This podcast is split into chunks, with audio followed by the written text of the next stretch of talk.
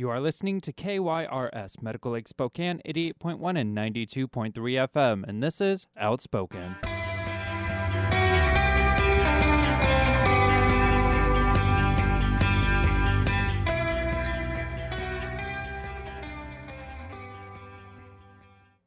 Welcome to the Hot Mess Sunday. Hello, it's the Outspoken Boys. Another beautiful Sunday heading into fall. I know, I like it. I feel it, in the air. I do too. Mm-hmm. It was so hot for like last week, and then all of a sudden, right. rainy, thunderstormy, and cold. I My like poor it. dog was terrified Really? with the thunderstorms. Oh yeah, yeah. He's a little guy. Mm, yeah, he Doesn't is. like him. It's like, What's happening? I I thought that was. I love thunderstorms, I and too. this summer we haven't had a whole lot. Uh-uh. Um, but finally, you know, that's that's going to be our The thunderstorm. of one the summer. thing I'm sad that you did not get to experience when Mhm. you visited Denver yeah, is a good Colorado thunderstorm because there is nothing I like it. know Yeah. they are great. Oh, they're amazing. We used to sit on my grandma's front Yeah. porch. and watch them. Yeah, and they, Mhm. they just shake the house. It's Yeah. just, it's pretty cool. Well, there were thunderstorms, but they were up in the mountains far away. You could see them, but yeah, Yeah. you know, you weren't. In Yeah, nothing, nothing Yeah. beats it. I'll tell you. that's true. So, what excitement has happened in your week, sir? Um, you know, we were here last. Yeah, lots of lots of good things. Uh, yesterday, a few of my friends and I went to see title of show at the Modern Theater.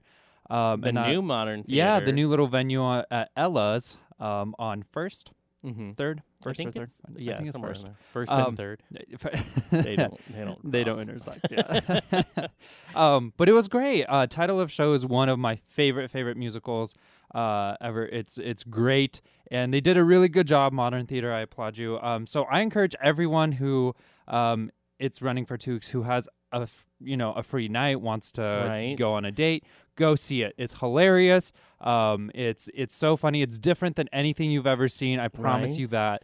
Well, Um, because of your review, I knew you were going, Mhm. and then I asked you how it was, and now Yeah. I'm going to just have to go see it. you do. You thing. really do. And modern theater, I always have a lot of respect for the Yeah. shows they do. They do really good work. Civic, we've been there a few times. They do too. So Mhm. I, I'm excited to see this show. Yeah. Plus, title uh, of show was, let me see, a few years ago when Yeah. it was in New York. Oh yeah. Everybody was talking Oh about my this, gosh. this show. So I've always been curious to see it. So I'm kind of excited that it's there. So uh, people can probably go to Modern Theater's website Mhm. um, to see when Yeah. when show times are and when you can go. But yeah, I'm definitely going to make Yeah. a thing. So it's probably only running one more week. I, it's either one or two more weeks. I'm This was two. this Let's was two. opening weekend, so Okay. um, so that's good. Uh, but they also announced their new season. So when you go Mhm. there, there's a little pamphlet. They had a preview, a live they did, preview yeah. of that a couple weeks ago. and it's Yeah. awesome. I mean, they're doing he- the Heather's this year. I so um, see they're that. doing Chicago this year, which is great. that's we, you and I will have to see it. Yeah, Yeah. I love Chicago. my favorite role Um, ever was in that show. Titanic the musical, um, not featuring "My Heart Will Go On" by Sion, uh, Celine Dion. I don't know why. Right? So, um, That's an probably experience. couldn't afford that. song, Yeah. so. But apparently, people say that it's a good. musical. I don't heard it's good. When it was on Broadway, it, it did really well, but Yeah, I just don't know. I Yeah. still don't know about it as a musical. I right. I want Titanic featuring Leo DiCaprio. Yeah. I want. Um, I want Kate Winslet in there. Exactly. Um, what's what's the woman playing? Oh gosh. Oh, she's an American Horror Story. Oh, Kate. Kathy Bates. Kathy Bates. Her. Right? I I want, want her, her playing the unsinkable Molly Brown. I know. Yes. So Uh, seriously, let's re- we're hello. We're just gonna take over directing and kind of Yeah, tweak it a little yeah. bit. It'll be you fine. know, we'll Just add our little us. bits. It'll be fine. Yeah. But it will have a cameo by Celine. yeah. Right. You're right. Right. She'll Just sing the whole soundtrack. Randomly walking Yeah. on the stage and singing. It's like a Celine concert in the middle of the show. By musical, we mean Celine that's People don't understand that we are brilliant theater directors. Hey, let's do it. Own you it. will own it, own never it. experience anything like Yeah. a, an outspoken boys theater production. Yeah. Never. I love it. Never the same. Oh my gosh, Jonathan, what have you been up to? I got my hairs cut. You did. I always love it. Gerald at House of Pop. Love him. You go to him. Oh, yeah. And you're the Mhm. one that convinced me to go. And Everyone him and. I have too much fun. yeah. It's a I thing. I hear about it. So we it comes with the show. As Mhm. anything happens, you and I are always out at coffee or whatever yeah. putting on a show. And oh, so we're a show. yeah. Gerald and I have found a way to be put on a show for Mm-hmm. everybody in the salon, including Doug, who owns the place, who I adore, Oh yeah, um, he's a hoot. and be as as super gay as we possibly can, You know, and n- without even trying. We're just Right. like, hey, next time you book your uh, hair appointment, Mm-hmm. let me know. I want to book it right after yours do, and you just do. get there an hour early and sit there with you guys and Do just watch the, show. the, lady show. at the front desk who's uh, trying to have me pay is having too much fun right. because we are busy. We we Sure, had things we needed to discuss, and we needed to let other people in the salon know what is important. yeah. Like what does Willam you do. Belli look like as a man? That's important. like the new season Of of All. Stars, Mhm. RuPaul Drag Race. Like seeing how Gerald has perfected twerking. Yes, I and mean, he there are has. He's a important good things twerker. that needs to happen. Yeah. So It's all part of the salon experience. It Listen, is. if you think you're going there to get a haircut and just that, you're wrong. yeah, and you You're are wrong. you are so wrong because that should never Let be me- how it goes. Right. Let me ask you a question though. Does he do uh, the towel on your face Yes. relaxation little thing? He thing? always asks Oh, me if I want it. I'm like Gerald. Yeah. You you don't never have to ask Yeah, me that. just do yes, it. I do. It's the most relaxing Let's thing. open my Oh, pores. Let's y- put it on. Yes. And so It's then so he's great. washing your hair as yeah, you have a hot massages it towel and- on your face. oh face. My gosh, yeah. Yeah. He Oh, has no, to. he's He my has to favorite. leave it open out around my mouth because we talk so much. He's like, I don't want to Yeah, me constrict you. to Sometimes he'll come over and be like, "We're just gonna Yeah. over your mouth because And this is where I we're need you done. to Yeah. stop." he goes, "You're you're uh, supposed to be relaxing." Yeah, I know.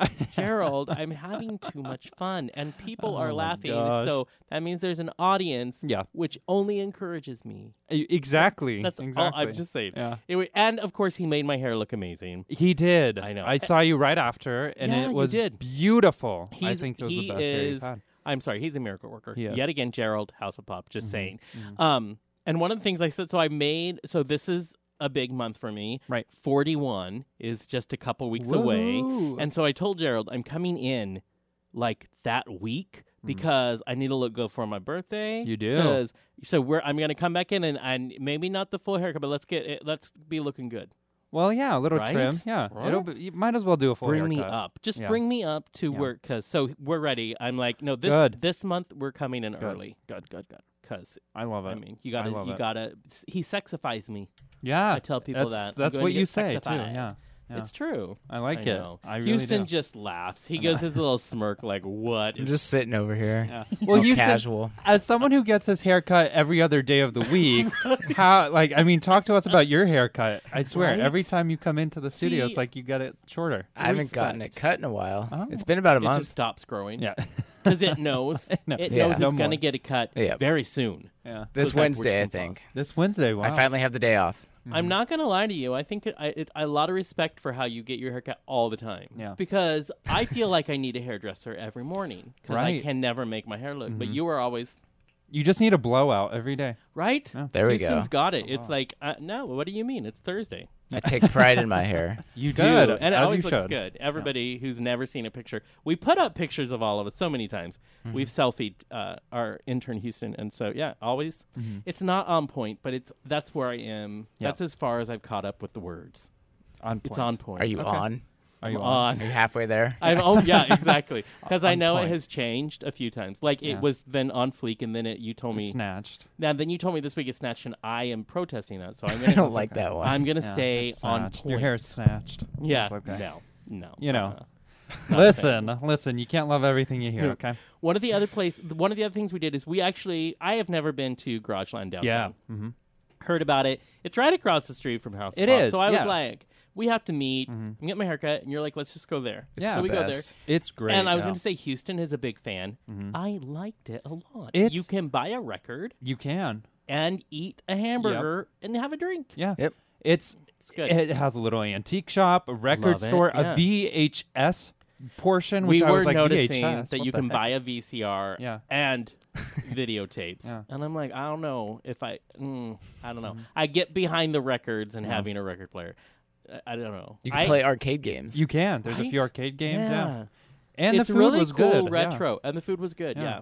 You had something we didn't know what it was till you got it. Right. So I get it, and it's it's tachos, and I'm like, I don't know what that is, but there's lots of stuff on it, and I like it. And Yeah. then they're they're tater tot nachos, Right? makes And so it made sense once it got there. Before we're like, what oh, the heck is a tacho? They're They real good. so good, Mm-hmm. but so filling. I had like three bites, and I was like, I could probably send the rest to Africa and feed all of it because Yeah. it is so filling. They give you so Yes, much. They do. It's great. and I had the hamburger, just a regular cheeseburger. Just Mhm. I don't eat cheeseburgers with jalapeno hush puppies. Ooh, were those good? I'm from the south, so I'm like hush puppies, jalapenos, mm-hmm. yes. yeah. um, yeah, it was really good. Except here's the thing: that's a lot of burger. Not gonna lie, it's to a you. big burger. like.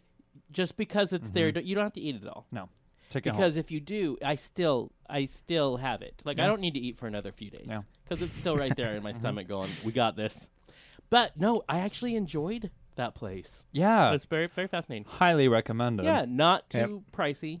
yeah, right? exactly. Houston, what's your favorite thing to get there? You go there a bit. I've go- okay. Yeah, I've gone to all of once, Oh got wow, once. you're ruining the story. and it was Wow. about 1 a.m. in the morning. oh no wonder it Oh, was good. Were yeah. you hung- were you still Are you pretty drunk? right? E- Maybe. Okay, all right. Good after drinking food. It really It is. It's it's. I my go to is satellite because that is open Yes. till like never Ever. ever, exactly. Yeah. It never closes, um, and you can get amazing good food. Yeah, it's true. Um, but now I should try Garage. Night okay, so I what haven't you had do you that. remember what you had when you were there? I just got a drink. We just had Long Oh. Island iced teas. Oh, oh my- did they okay, make good first ones? Of all, love- at one o'clock, I cannot continue with Long Island iced tea. That isn't happening. That was like our fourth stop that night. Oh, and then we walked around, and I was like, "Record store, yes!" yeah, I got all right there. you know, drunk, excited. Yeah, right, right, right. Love that. Well, I Walked away will with the record. S- There you and go. that's perfect. And then you got home and you're like, I don't even have a record player. I woke up the next morning and amazing. like, "Oh, I actually bought this." we do have a record player though. Good. I can play it. Okay, okay. No, it's a fun play. I, I highly suggest checking it out. Yeah, if you're out about definitely, you want new fun things in Spokane, there you go.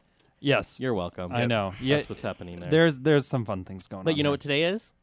Today is Sir Ivan. Sir Ivan is today, who is Mm-hmm. going. Hey, we have dance music top ten on world charts dance music with Sir Mm-hmm. Ivan. We also have what everybody waits every month for. Our favorite person, of course, is our sex doctor, not a real doctor.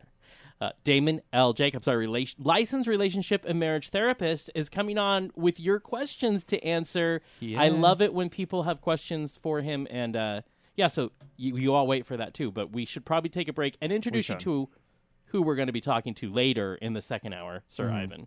This is going to be his song, which is on the worldwide top 10 dance hits. Uh, this is Imagine by Sir Ivan. You are back with KYRS, Medical Lake Spokane, 88.1 and 92.3 FM. This is Outspoken. And nothing beats a John Lennon song, especially Imagine. yeah. 45 years ago, it came out and, of course, was number one around the world. Mm-hmm. Sir Ivan comes out with a remix, and we're number one again 45 years later Mm-hmm. because that song It keeps on giving. timeless. Yeah. I just wanted to say that. But this is the time. This is it. What we all love. Best time of the month. hmm Our time of the month. That's right. It's our time of the it month. is. We are welcoming Damon L. Jacobs, too outspoken again. Hello, sir.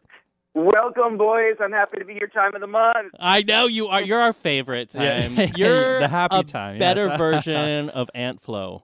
Just the best. As long as we have a time of the month, we're still fertile. We're Yeah. still uh, Right? breathing. And, Yes. Oh, I think that's where I'm going to stop that metaphor. Damon, we Uh-huh. want to start with you are a man that is con- always busy. You are always out speaking, doing something, and you're exciting. You're down in New Orleans right now, aren't you? It is. Uh, it's um, so I'm in New Orleans right now. It's been so amazing. It's Southern Decadence, so my Oh. voice is a little raspy today. Yeah. there's a good reason for that. But um, yeah, I was so excited to talk to you guys because I was here to speak at an event through the New Orleans AIDS Task Force. Oh, uh, awesome. task force. They do a yearly conference this weekend on empowerment, and then they do empowerment seminars. One of them is kind of a, like a large uh, setting where I got to talk about PrEP, and then you have smaller breakout sessions that are more about learning about specific topics or conversations. Mm. And I was facilitating a conversation with a very about thirty people, mm-hmm. different men, different women, all races, ages, Mhm. backgrounds, and trying to facilitate a conversation about how do we learn about sex? Because mm-hmm. if we don't know what we know about sex, how do we then it's hard to be empowered and Right. communicate with a partner if you don't even know what you like yourself. Right. But where in the world would we get that information? So we discussed this, and it was so fascinating, and I'm sure it comes as no surprise that most people in the room did not get any or very little communication from any adult or doctor or counselor, therapist, teacher. Very few people were ever taught anything about sex, and when they were, it was just about how not to get pregnant or not Yep. to get AIDS. Mm-hmm. It was never about pleasure. It was never about empowerment. And it was such a reminder to me that we really are at a point now where we need to be having these conversations. Mhm. Yeah, There's so many ways to have satisfying, healthy sex. exactly. And Right. In It's- your it's, you conversation. know, we, what? Okay. Go- I was going to say in your conversation with that group, what was like the the most popular answer of where people were learning about sex? What was interesting for a lot of men, it was I experimented with a friend.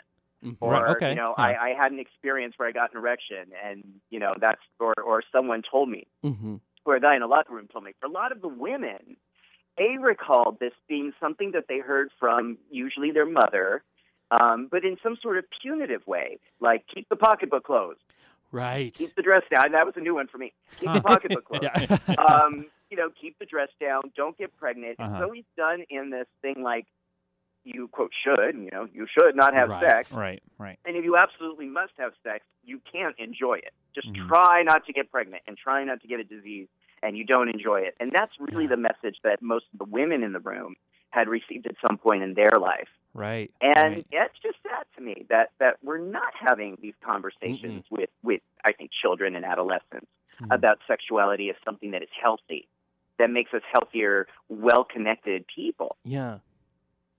Well, and you're talking about also something that we don't see around, I think, our nation, which is the concept of sexuality and empowerment. Right. That that can be a connection. Yeah. We treat it as Right, forbidden. and when I say yeah. sexuality, I don't mean necessarily, you know, penetration or Right, orgasm, and I don't even necessarily even mean with another person, Mhm. Yeah. but just to know your own body, how to give yourself pleasure, what you like and what you don't, so you know how to communicate that with a partner if you choose to do so. Mhm. Now, we said here on on this show so many times, how do most gay men learn about sex? Oh, porn. Oh yeah. Yeah. Usually Absolutely. through porn. Yeah. which is the worst Yeah. educator. The worst. It sure is. Yeah. So just thinking about that, and really, you know, I Yeah. love the questions we talked about here because I think Mhm. a lot of people are asking these questions at this point as well. right. Um, you know, we're living in a time where there is so much massive information and such medical advances Uh-huh. Right. to have healthier sexuality. And that we're more willing to Mhm. to actually talk. Maybe not as much as we should, but there's still people who are now maybe not as afraid to Mhm. step out and go, I I do have this question and I want to I want to ask it. You know. Right. Yeah, and that's Right. important. How exciting that you get to do that down first of all in such a great city, second of all Decadence, which you know It's all, cool. I don't know, yeah. have you guys been here for Decadence Oh, before? it's my dream. No. I bet it's I- amazing. It's, it's worth seeing. I will tell you that. I think it's worth doing. It's worth seeing. It's worth being part of. Ah, that's crazy. I know. So maybe we need Wait, to make it an yeah, outspoken voice exactly. trip next year. I know we'll need to go to this conference and hear you talk oh, too. Oh god, that would be amazing. Oh my gosh. Love it. Okay, your life is way too much fun for us, so we're gonna we're gonna bring it back in, and we're gonna talk about some questions that we've had some listeners write in that would love your your thoughts on. Great. Bring it. Okay. Okay, so we'll start off with this one. Uh, this listener is writing in saying, My partner and I have always been open. We play with other men together. Over the past year, we've been, uh, we really enjoyed playing with a specific guy. My partner approached me about maybe having a triad relationship. I'm not opposed, I've just never thought about it, and I don't even know how to attempt to build a relationship that works like that. Are there books, rules? How exciting! What a wonderful, what a wonderful question. Because Right. this one is a lot of the questions we get are sometimes how do you get somebody not to do something, and Right, this is right. saying like how do we create a possibility? How do yeah. we go about doing something that we don't know anything about? Mm-hmm. And of course, how would they? Because we don't have resources. But Right. the good news here is that there actually is a book that would help them. Um, not just mine, Rational Relating, The Smart Way to Stay Sane in the Crazy World of Love, because that will help. yes. But there's actually, in this way, um, there's a better book, um, believe it or not. um, it's called Opening Up, Mhm. and the author is named Tristan Taormino, T A O R M I N O. And Tristan um, is did this amazing book where she went and she interviewed couples, and she really came up with with sort of some guidelines and frameworks for couples who want to create something different than the traditional monogamous paradigm. Mhm. And interesting enough, this is actually really interesting because she did talk to a triad. She interviewed a gay triad. They're featured in her book. Mm. And I actually met these guys in real life a few weeks ago in Provincetown. Mm. These three gentlemen who have lived together as a triad for many, many years.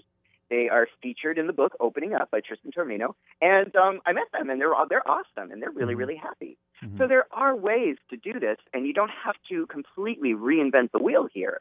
But what is so intricate here, and what's going to be tricky, is making sure that you and your partner communicate, Right. even about the small things. Even don't assume anything here, especially not here. Right. Be very clear on your communication. Be compassionate with your conversation. You and your partner might want some of the same things. You might not want other things. You may all want to sleep in the same bed. Your partner might want to only sleep on the same bed on weekends. Right. Um, but just to really listen to one another and be compassionate with one Mhm. another. And Mhm. this is going to be where compromise is is key in terms Yeah. of creating this. If if you're going to create this, assuming Abs- that the absolutely. third person wants to be in this, and that's a whole Right. other thing. right. Right. Exactly. Yeah. Approaching that person beyond just the Yeah. the, the Well- play. And with this question, I think it's it's fascinating because these two and, and uh, at some point three gentlemen, uh, or or maybe women, um, uh, are are really, or I guess it says men, um, are really in it to create, like you say, you know, not to conform but to create in your book, and that's crazy to me because a lot of the times we are conforming to what society brings Right. to us. Because we think we with- have to. Yeah, exactly. And I'm seeing this more and more. There's a whole polyamory movement out there. Do you think this is um, something we are reaching as a society where we can more create what we want with love instead of, you know, conforming to the traditional? I I think so. Mhm. I I don't. You know, of course, this is not a model that's going to work for everybody. Right, right, right. But. I think loosening up of this traditional all or nothing monogamy thing is something that people are seriously challenging because if you do all or nothing, you usually end up with nothing. Right. And I think people are seeing that, especially as our li Mhm. as we live longer, that if you want to have a relationship of substantial quality and quantity, it Mhm. means doing some communicating and creating instead of conforming. Sure. So I think we are seeing that. Um, there's a I'll, there's another columnist. There's a guy you've probably heard of named Dan Savage. Oh, yes. yes. You know, he's he's, a, Yep. he's got a great show, Uh-huh. and he yeah. says that that polyamory is kind of the new gay. It's kind of where gay was like 30 years ago. Right. It's something that people are doing, but they're still very closeted about it, Mhm. and there's still a lot of stigma and shame that people get when they uh, when they share this with their community and with their families.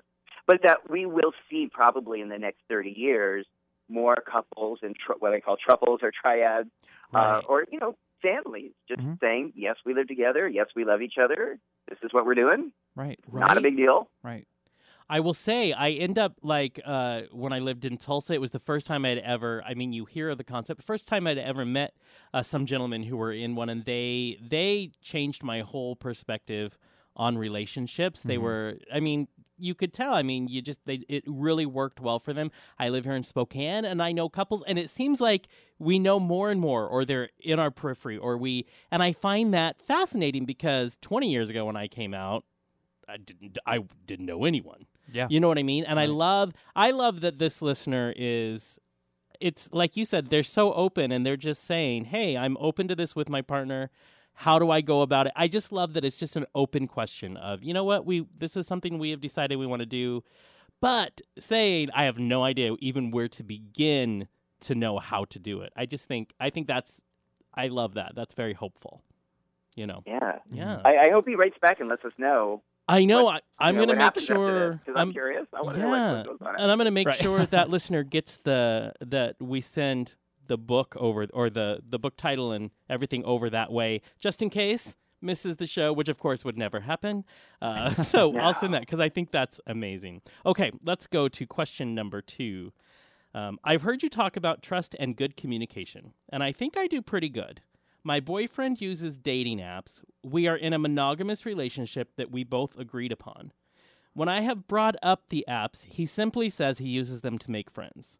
I've never met any of these friends, but the but he just brushes off my concerns. I just want him to be honest with me, but I still feel like there's something more than looking for friends going on. What do I do?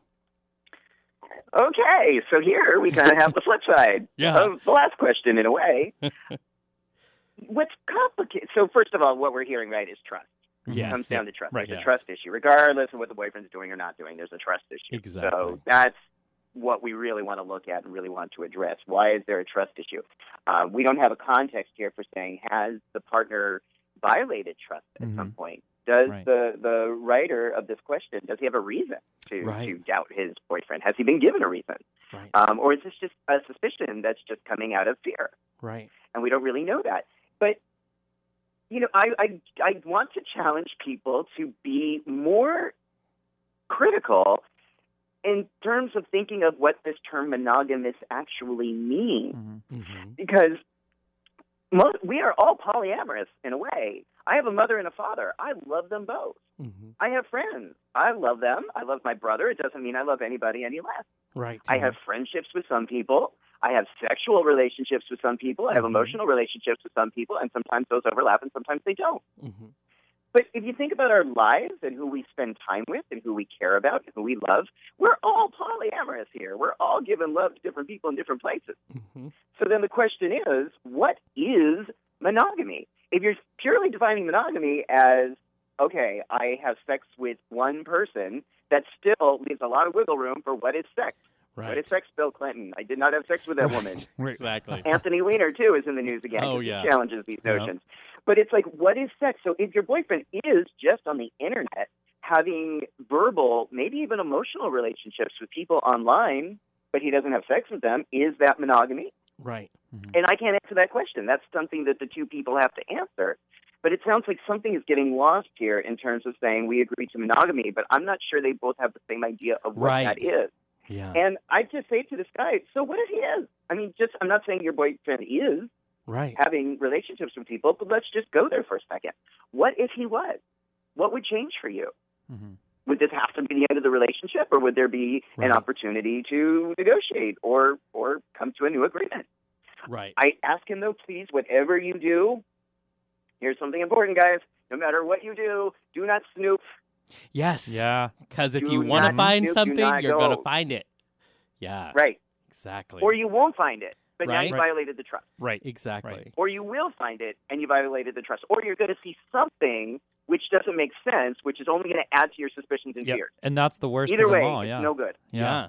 Well, I think, and two things jump out at me here. You you brought up the we don't really know the terms of he he mentions the agreement that right. we both agreed would be monogamous, but we don't know how in depth they went to what that means to each other. So that's important, you know, that they understand. But I also noticed that he says I just want him to be honest. So he feels like when he mentions the guy's brushing brushing off my concerns, he says, I feel like, and I don't know because he's not on the air, but maybe my imagination would like to feel like he want he just wants to talk about it, and he feels like this his partner is just brushing it off and not Yeah. Having off, the right. conversation. I think that goes both ways. That Uh-huh. if these things happen in relationships, even if you think it's a non-issue, if your partner thinks it's an issue, you at least need to discuss it to find out the pieces. You can't just say uh, your concern doesn't doesn't affect me, but it does. You're both in this.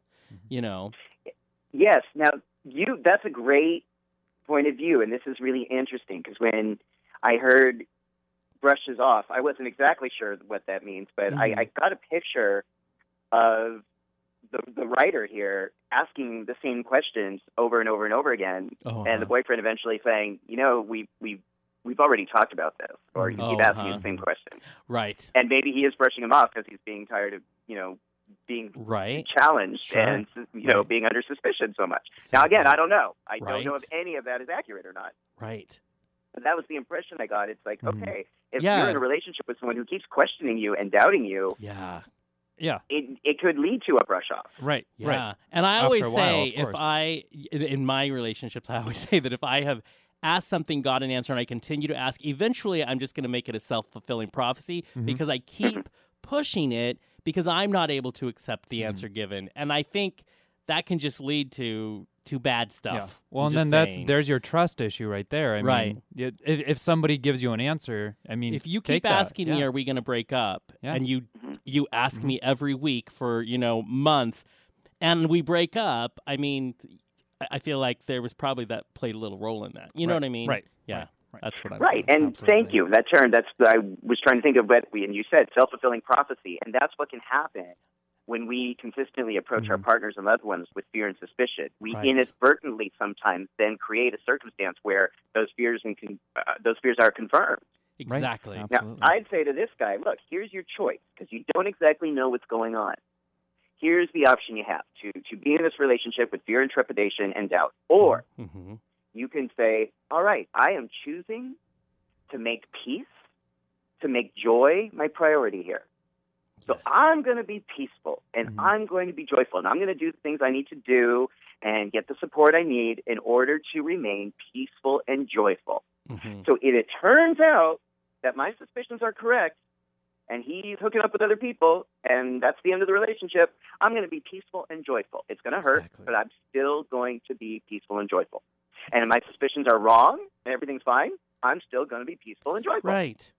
But either way, you make peace and joy and love your priority every day. It's yours, whether he's playing around or not. Exactly. Mm-hmm. Well, it's like we talked with you. Uh, I don't know, a couple months ago, I think, and it's you talk about it in your book, Rational Relating, which is you are in charge of your emotions. Like you, Mhm. you don't get to make somebody else in charge Right. of them. It's you, and Yeah. so this is a way to say. Right. Yeah, I'm going to make sure I'm okay, and then it's it's this great bonus of love and relationship in your own Mm-hmm. relationship. If it's great, and then it's okay if it's not. It's but you're in charge of how you feel about it. No one makes you feel Mhm. a certain way, and I think that's an important lesson to keep remembering as we Beautiful. go through Right. this. Yeah. Yeah. You've, you've been reading the book. You- I love your books. Love them.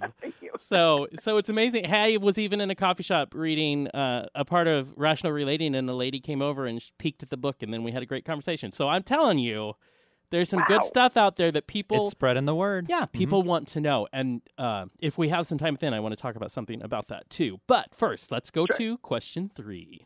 I've heard some, about some alternative methods of therapy, like hydrotherapy and hypnotherapy.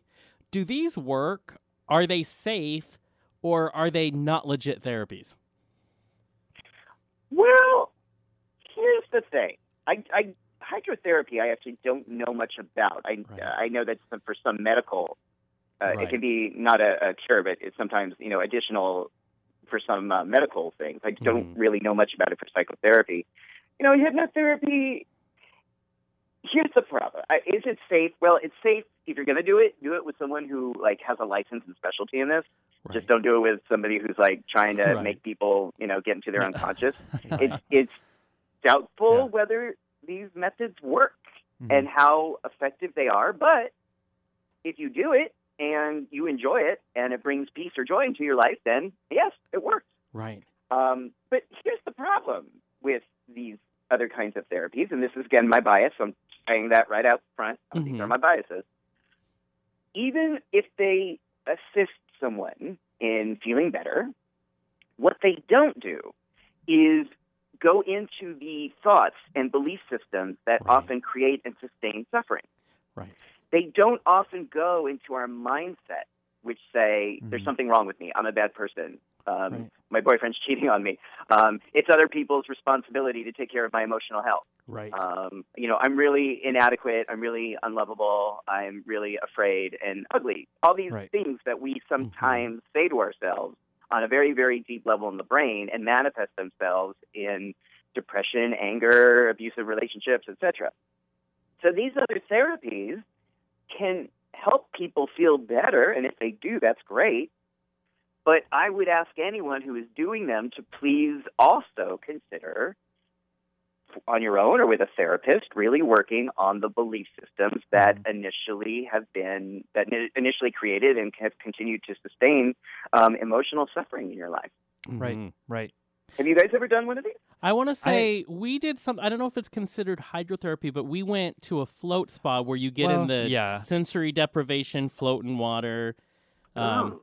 and I found it extremely therapeutic because a control freak Mhm. mind like I have, it made me for an hour. First of all, struggle for the first twenty minutes because that was rough. Mhm. Right. And then, actually, for the first time in a long time, quiet down. Still not silent because my brain, but quiet down a lot. Now, I myself would never see that as full therapy for me, but I think it, it was a yeah. it would be a great benefit to add on to maybe you know, different type of And therapy that I, would be doing. I would agree with that. I think it's therapeutic in the way that maybe you know a hike might be therapeutic to clear your mind, or you know just just it's a tool. It's a tool. Yeah, you Yeah. clear your mind, you disconnect, and you're there to process your own thoughts. But I would I would agree with you, Damon. It's not. I don't think it's it replaces therapy as to you know dig deeper and find out the root of the cause. It's kind of right. it, it relaxes you for a I second. kind of view it you as know? like exercises. Like Damon, in your books, you give exercises, you know, Mhm. for people to do, and I feel like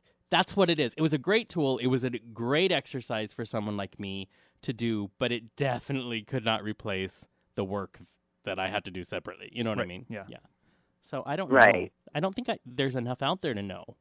Yeah, I, and, and, about the and my therapies like that. question on it is, you know, i- is there even enough evidence or scientific study or you know legitimacy behind any of it? That's that's really Mhm. um, my question about you know hydrotherapy and hypnotherapy and these alternative things. I mean, Mhm. you don't know. well, I'll tell you a real? secret. Yeah. Don't tell anybody else, but I'll tell you a secret about the other therapies. There, there ain't much research to back those up either. Yeah. We really don't, other than It's cognitive behavioral therapy, Yeah. which is what I practice. But there's Uh-huh. really not a whole lot of empirical evidence to back up psychotherapy in general. Interesting. So, whoops, I let that out of the bag. But no, look it up. You know, it's something that we talk about in society, but Uh-huh. it's also very hard to measure. It's not like Right. Sure. you know, Right. if if you have diabetes, you can measure your sugar levels. But Right. when you're right. depressed, you can't always measure that. Right. You can't always measure serotonin levels. Right. we said there are medications, and Mhm. some of them do help, but even their reliability as far as working is kind of shaky. Right. They don't really have strong numbers behind them. And yet we Yeah, continue to yeah. use them because they are tools. And we continue to talk about therapy as well as, you know, hypnotherapy because these are, as you said, these are all tools. Yeah. If they work, they work. And I But I guess that's do what it comes down to. Yeah. Yeah, but I do think if people are really serious about their self care and health and wellness and joy, that they are. It's better for them to also, or in addition to, really look at thoughts, perceptions, beliefs, because this is the source of so much unhappiness in life. So true. right. Oh my gosh, so true. I love Okay, it. sir. Okay, we are moving on. Last question here. Um, this listener saying, My mom did something selfish and hurt the whole family. We were on a trip as a whole family, and at one point, my mom and I were at the bar together. I noticed she got a text and got suspicious about reading it. I asked her what it was, and she admitted that she was seeing another man. I started crying. She told my dad, and later in the trip, told the whole family. Uh, this ruined the trip, but even worse is tearing our family apart. There are seven kids, with the youngest still in grade school. I'm not sure what to do or how to react. I love my mom, but she's being selfish in a harmful way. Any advice or help would be great. Woo! Yeah, that's heavy. That's that's a big one. Not the family vacation they planned. No, No. no. Uh, I, I I'm curious to know how how old this person is because I can't tell if this person is is an adolescent or a young adult or um, you know kind of just where like what are the ages because he said there's seven kids and the youngest is still in grade school. So Right. not that that's a big deal, but you know, well, first of all.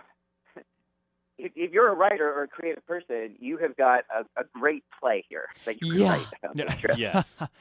yeah. You've got an amazing experience here, which Uh-huh. if you ever choose to write about or fictionalize, Right. I think will be very interesting to a lot of people. Right. Right. But I know that this person's in pain, and uh, I don't know if this is. A, I don't think we know if it's a man or a woman. Um, but there's there's clearly a lot of pain here, and and definitely this person uh, seems to be experiencing a Mhm. sense of betrayal Mhm. Mhm. from their mother. And, you know, I, I can tell there's some anger. It seems like the person's angry when they say that she's being selfish in a harmful way. Right. And I understand that there will be anger because this feels like a betrayal of trust. hmm But I am going to request that this individual think about taking a step back and staying out of this. And Yeah. even- it doesn't mean you can't have your pain. It doesn't mean you can't have your hurt because those are going to be there. But your mother is a human being, and we don't know what's going on. We really don't know the context, or at least I don't, and, and I don't know if this person does. Doesn't Mhm. know the reason why she has done this. And it's not always black and white. It's not always clear. When someone has sex outside of uh, a presumably monogamous relationship, like we were saying earlier, they often have reason. Mhm. And that's not an excuse, but there often is an explanation for why people seek sexual and emotional connections outside of a primary relationship. Right. We don't know what your mother has experienced. We don't know what she has sacrificed. We don't know if she is having sex or what the relationship is like with with your dad.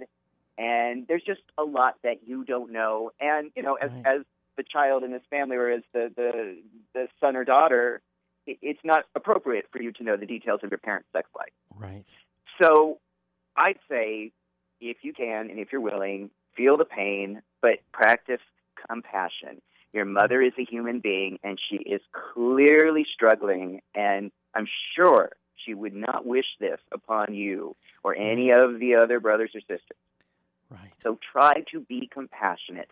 Try to be gentle. Try to be loving. If you're loving, it doesn't mean you agree with her decisions. It just means that you're going to maintain a stance of love even when there's hurt, even when there's anger. And if you do that, I think the family will benefit quite a bit from that.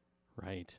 And I and you can tell there you know there's that question of timing, but in life as we all know when when you have to talk to somebody about something, sometimes life just pushes your timing. Maybe you know you don't know that your her intention was you're going to go on a family trip and this is the perfect time. Um, sometimes things happen. Right. You know what I mean? And so without knowing all of that, but I you can tell there's some some hurt about but wouldn't you Mm-hmm. hurt just as bad even outside of a vacation? You would have hurt Right. no matter when that the, came about. The timing wasn't it's ideal, just but that yeah, right. you know right, it just happened to come out during a family vacation. Mhm. You know Right. There's really no good time to find No. out that your mother is having sex with another person. exactly There's just not, you know, Right. we don't have Emily Post forgot to talk Right. about that in her right. etiquette book. Oh, So, you know, like you said, you know, it's messy. Life is messy. People are messy. yeah, Mhm. And we can't really, you know, it just is. We can't fight it. Yeah. So, Right. It's but we can be compassionate and we can be loving about it. Absolutely. I was going to say the one, the only real, you know, choice you get in life is how you choose to react Mhm. to situations, how you choose, how Mhm. your perception is about it. That's the only thing you got. Right. You know what I mean? Yeah. Yeah. Yeah. Yeah. And Yeah, and this is, thank you. That's exactly, you know, I'd say seek not to change the world, but to change our mind about the world. Yeah, We can't oh. control the world, but we do get a say in how we react to the world. exactly. And this is a really great example of that because this isn't about you Mhm. and you can't change it. But what you can do right now is decide for yourself who do I want to be? Because you said, I'm not sure what to do right. or how to react. I'd say begin by just asking yourself, who do I want to be in this set of circumstances? Sure. Right. Right. Do I want to be Right. angry and spiteful and bitter? Yeah. Or do I want to be loving, patient, compassionate? Mhm. Right. Mhm. Oh, this That- this question like was a ton of bricks to me. Oh my gosh. Because yeah, that but you it- can feel you it. know, You yeah. can feel. You know, There's a lot going on. it's rough, but yeah, it's gonna all Mhm. come down to how you how you choose Mhm. to react. Oh, my heart goes out And to I that hope this person writes back too, or I hope if you have a way to reach this person, I'd really Yeah. love to know what what goes what happens. Right? Yeah. What's coming? I know this is sometimes you we just want a follow up. Like, come on. Yeah. I think we Give should a follow-up. request follow I think so. I know for a few of these. Ugh, this this was a heavy dose of questions. This episode. Yeah. Lots it of was, yeah. but you know what, guys? And we remember we as human beings learn a lot through pain and through suffering. Yes. right. And when we're experiencing a heartache or a disappointment or a Mhm. struggle, hmm it's you know I don't want I don't wish that on anybody, but that is how we learn. We mm. learn Yeah. through these struggles more than we learn from a textbook or more than we learn from a movie or Right. you know. Exactly. You have to learn this way. So true. I often say growth is just ow with a gur, and that's so true. Oh my gosh. And, and that's the story Yeah. of my life Yeah. for sure, and so many others, right, no right. doubt. You've talked about you've talked about a lot of your struggles, and Yeah. a lot of the life lessons you've learned today, Jonathan, have have been through some really difficult things. Yeah, and it's good because the only way we survive and find the joy in life is to Mhm. f- is to go through them, and Mhm. it ain't no one want to do it, but I get it. Oh, it's And hard. Yeah. That brings me to I I had a little supplement question. So I was telling you, and it's funny. I feel like there's been a few experiences recently, but I was telling you I was reading your book in a coffee shop. Uh, a young woman wanted to see what I was reading. We had a really good conversation. Um, but you could tell. I want to talk about the stigma we put on uh, therapists and therapy because so there's I could tell she was kind of hesitant. She enjoyed our talk, but you know, the minute she figured out it was uh, you know a, a therapist book that and then I even went up to my baristas because I go to this place all the time, and this was I think a month or two ago, and I'm like, hey guys, i see you all the time. I have this great therapist that comes on my show. I just wanted to offer to you if you have any questions, you know, that I would be more than welcome to bring those up. And then the shutdown was crazy, crazy. The shutdown of they were like mortified that I would ask them this question. And then I'm a very open individual and I see a lot of I I think an unexamined life is not worth living. I live by that. And so I've been very open that I'm starting therapy again because I think it's it's every once in a while I like to unblock some things. And I'm watching the stigma because I'm choosing to be so open. Why do you think we still in this society have a stigma when it comes to taking care of our mental health, but we can go to the gym and we can go to a spa and there's no judgment there. But to take care of ourselves, mental health is still this huge boulder of stigma on us. Oh, first of all, Jonathan, thank you. What an incredible insight, and and thank you for being so open about you going to therapy because that's how stigma changes. Mhm. Yeah. Is when we come out, just like being gay or polyamorous or anything. Right. It's when we come out and we talk about it without shame that that stigma goes away. So I really appreciate that. Oh. We we I think our society devalues mental and emotional health. Mhm. And it's not okay. So this is me now. Again, this is my bias, but I don't think it's a coincidence that when we live in a society where there is an industry made off unhappiness in the form of selling cosmetics and Mhm. you know Sure. uh, drugs and alcohol and sugars and candies and you know again I'm in New Orleans. I'm not opposed to any of that stuff. but when it's being used as a substitute for mental or emotional wellness or as a as a treatment to sort of medicate your feelings, those often get more priority than really doing the, the harder work to go inside and look and see what are my Right. feelings, what are my thoughts, and to truly come out and live life in a really authentic way. Because I've said this in both my books. If we all looked in the mirror naked and said, I love this body, what would happen to what would happen to capitalism? Yeah. right. we stop buying products we didn't need. I mean, so Yeah. there is an there is a financial investment in us Yeah. being unhappy, and I think there is a resonance to that in some of the ways people talk about therapy. I think Right. that plays into it.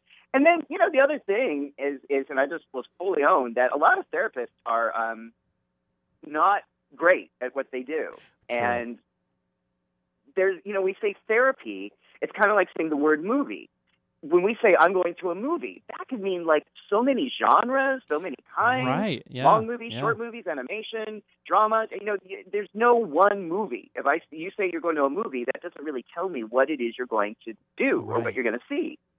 And therapy is the same way. There are so many, just like the question earlier about hydrotherapy and hypnotherapy, there's so many ways to practice therapy, so many different theories about this. And within those theories, there's still so much diversity and then still variation in how people practice. And because of that, you do have some therapists out there who aren't really solid on what they're doing and how they're doing it, and they're not always the best at what they do. hmm Right. And I think that Right. gives uh, a bad rap to therapists as well.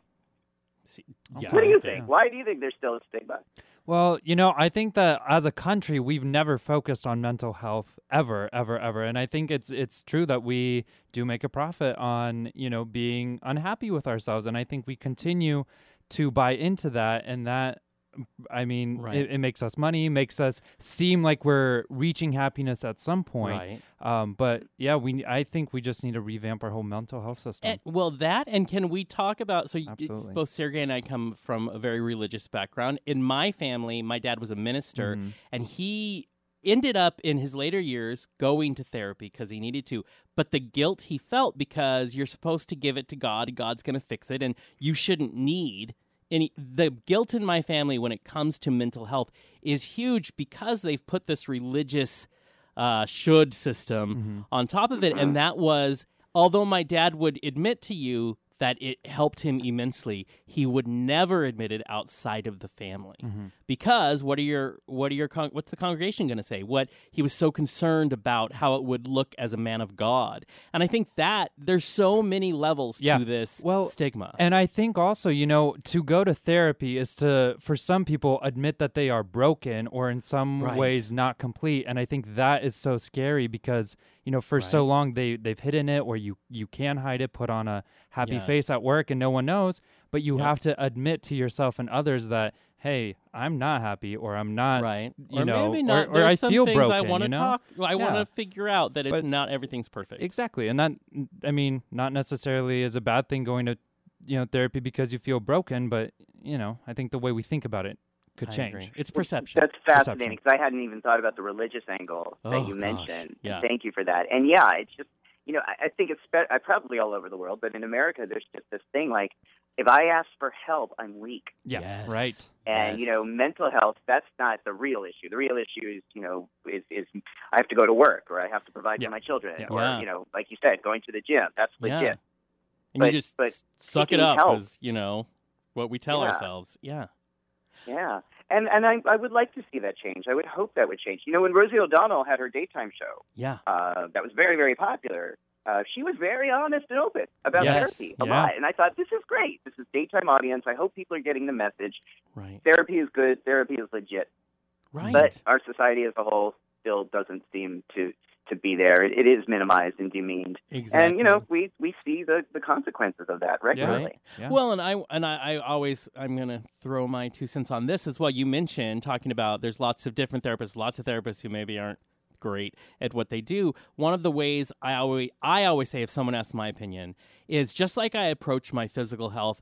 I am in partnership with my doctor. My doctor can't do anything if I'm not in agreement and I'm going to help out. We are working together. So, if it doesn't work with that doctor, I need to find one that fits. With therapy, I'm the same way. This is a partnership because I just can't go in there and then they're not going to magically fix what's wrong. I need to be an active participant. So if you're going to make a partnership with someone, it's okay to make sure that you fit in that partnership. And if it doesn't work with one, it doesn't mean one and done. You know what I mean? I think it's important that we that we realize that it's a together uh, option that it's a we're working together for one goal instead of thinking i think we have uh, a belief in this culture that a doctor or a therapist or whatever they're just we just go there and they just fix it then we can go about our lives but that's not that's not really how it works Right.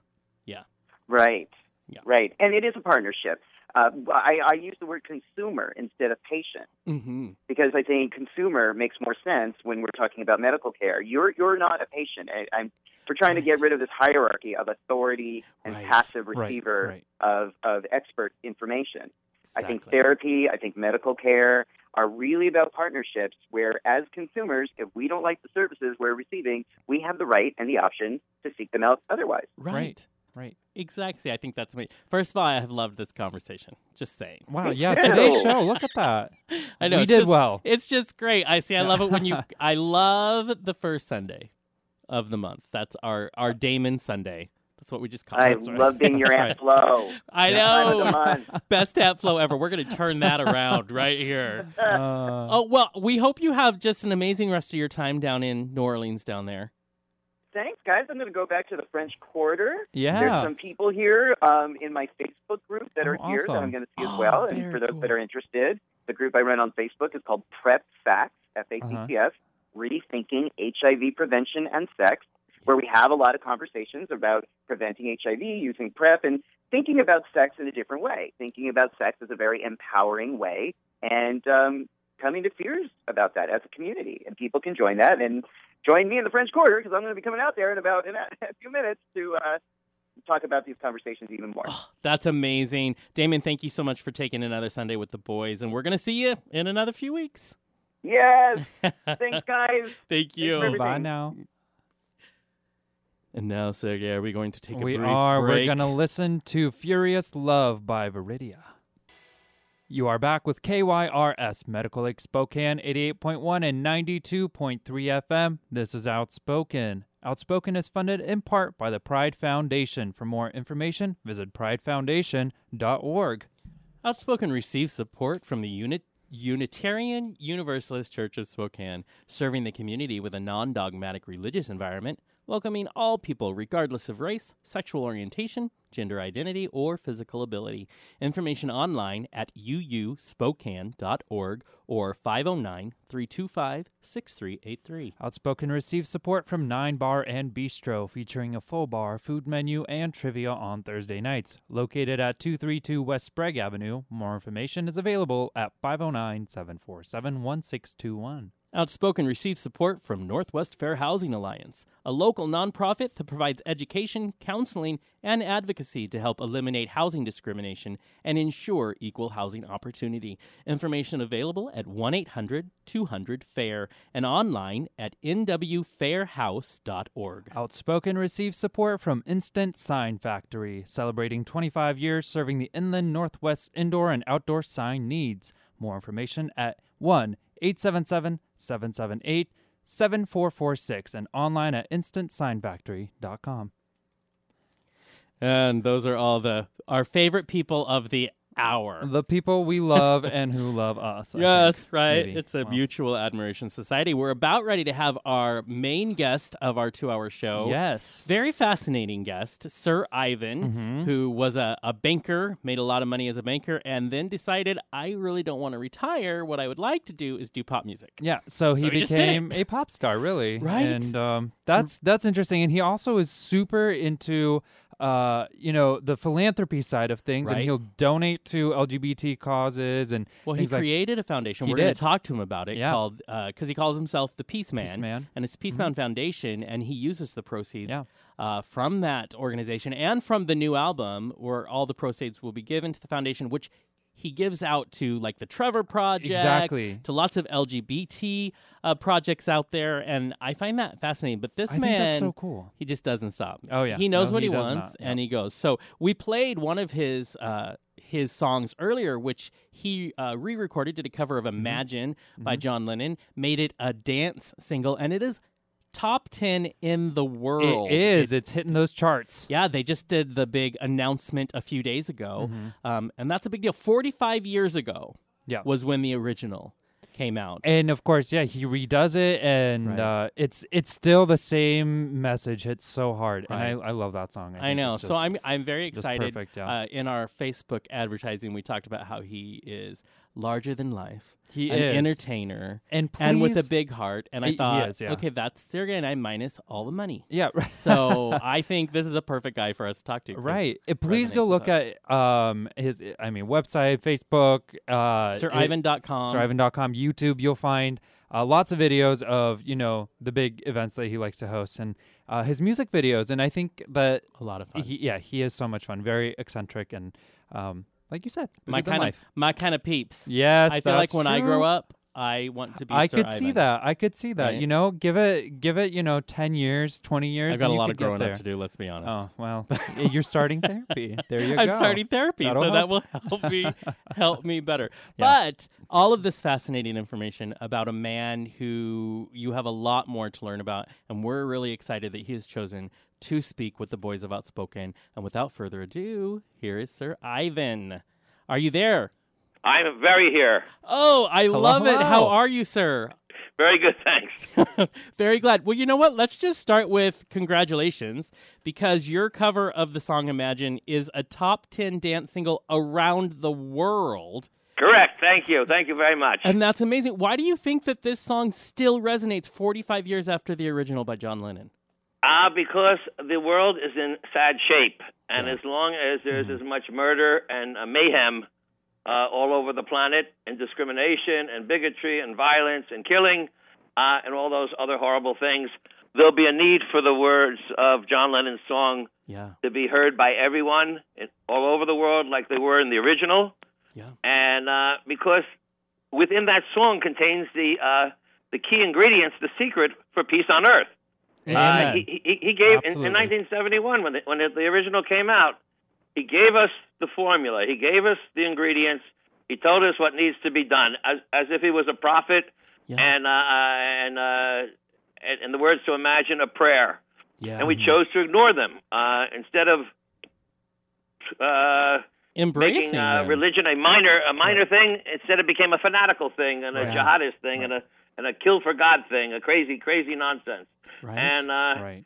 and the rest of it true. Instead of becoming less materialistic, we became more materialistic. Mhm. And it's how big the bonus is, how big the house, how big the car, Right. uh, and what designer clothes you're wearing, and things like that. As long as we maintain that sort of, uh, you know, me- mentality of uh, fanatic religious belief and obsession with materialism, um, the world will not get better. Right. And in the 60s, the late 60s and early 70s, the world recognized that, and there was a revolution yes. uh, in the planet. It was an evolution and a revolution uh, globally. And that's when civil rights, gay rights, women's rights, and the world started to wise up and realize that uh, it needed uh, uh, certain things needed fixing. And just because things had been done the same old way year after year, generation after generation, didn't mean it was right. Right. Uh, Absolutely. And, and and the times, like Bob Dylan said, the times are changing, Mhm. and and John Lennon and Bob Dylan were telling the world uh, in their songs uh, because they weren't just songwriters and singers; Yeah. they were philosophers and and revolutionaries, and they and they helped end the Vietnam War and showed that uh, the pen is mightier than the sword, and if you can, uh, if words can help end uh, uh, a terrible war like the Vietnam War, certainly they could hope to end the war against terrorism and some other wars that are being waged against other peoples around the globe. Exactly. You That- are you are a preacher, sir. Preach it. That Preach preach, it. It's such That's a good amazing, message. yeah. I love it. So, Sir Ivan, from banker to pop star, walk us through that mindset. You, you. Well, I mean, having having a father that was Yeah. a uh, an Auschwitz survivor and a Holocaust survivor, and uh, and having had 59 of my relatives murdered Yeah. during the Holocaust simply because they were Jewish, um, I developed a a sixth sense towards the uh, oppressed, the underdog, uh, uh, uh, human rights uh, Mm-hmm. for all, because I saw from my family's tragic past just how out of hand uh, discriminating and, and bigotry and prejudice, right. Yeah. and it, and it, it starts with bullying. Believe it or not, Mm-hmm. uh, bullying left unchecked can lead to genocide. Yes. if Sure you thing. study any Yeah. genocide in the world, not just the Holocaust and the Jews, Mm-hmm. if you study the Armenian genocide, if you study the Ru- Rwandan Yes. genocide, Darfur genocide, any genocide you want to pick, Cambodian genocide, they all start with name calling. Mm-hmm. hmm Plain old, plain old, simple bullying. Yeah. They call each other names. Names, names become fistfights. Yeah. Fist, fistfights become weapons. Weapons become murder. A single murder, another murder, mass murder. Right.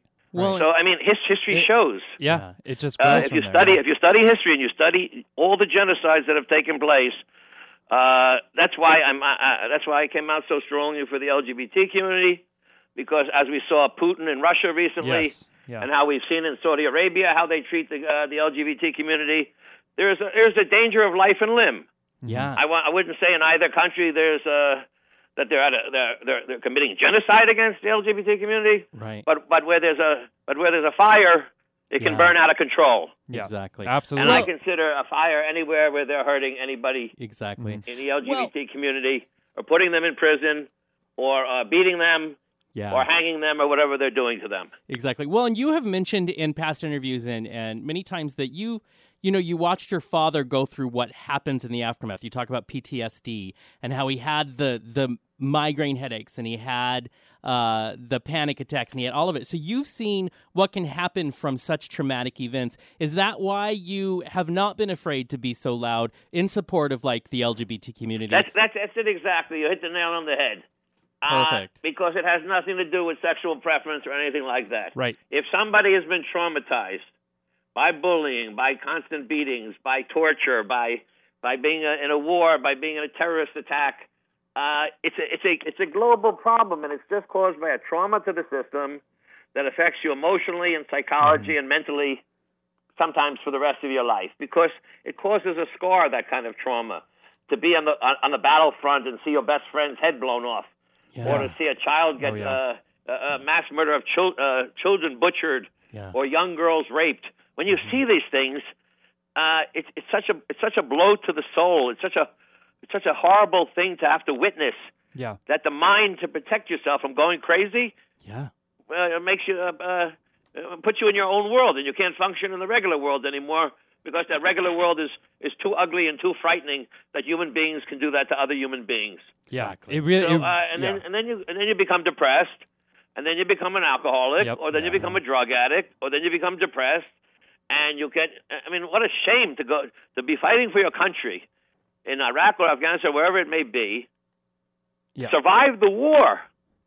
Be lucky enough to survive with your limbs intact, and come back so so traumatized and so changed that you take a gun and you kill your wife, your children, your dog, and then yourself. right. I mean, what's sadder than that? that So that's Yeah. why uh, not only do I mean, so it, it, it, it, uh, PS, PTSD, post traumatic stress disorder, in its worst form, leads leads people to uh, to contemplate suicide Yeah. and commit suicide. Yeah. And I chose the LGBT community in particular because when I found out that their teen suicide rate Oh yeah. was was three to five times higher than the straight teen uh, suicide rate, which is also an epidemic. yes. Uh, I chose them to give my money to, my heart, my soul to. And similarly, uh, you can't be gay, you can't be anything unless uh, you live in America, America in a democratic place. And that's why the soldiers who come back, uh, fighting our wars for democracy and freedom, uh, to be who we want to be, uh, they also have a, a, an obscene suicide rate. Yes. I think much. it's t- like 22 or 30 a day it's commit it's suicide huge. Yeah, absolutely. coming back. So it's also another cause that whether it's the wounded warriors or the canines for uh, for for soldiers and heroes Yeah. that come back, uh, they've got it very bad. They've got it very bad Right. in, in huge numbers, and uh, it's amazing. You know, So because from gays to GIs. Right, uh, right. It uh, runs the Uh, gamut. uh, they, they, they need my help, and uh, and that's why I've, I've chosen this cause uh, uh, to do what I got to do. So you started the Peaceman Foundation, you know, because of all these these causes that you want to donate to. What what exactly, does Once- it once do? It's, a, it's anything that can fall under the PTSD umbrella. Then it's a charity I can consider giving money to, as long as it's in America and as long as it's a 501c3. right. Uh, I try to help those that uh, I think that are like doing the best job.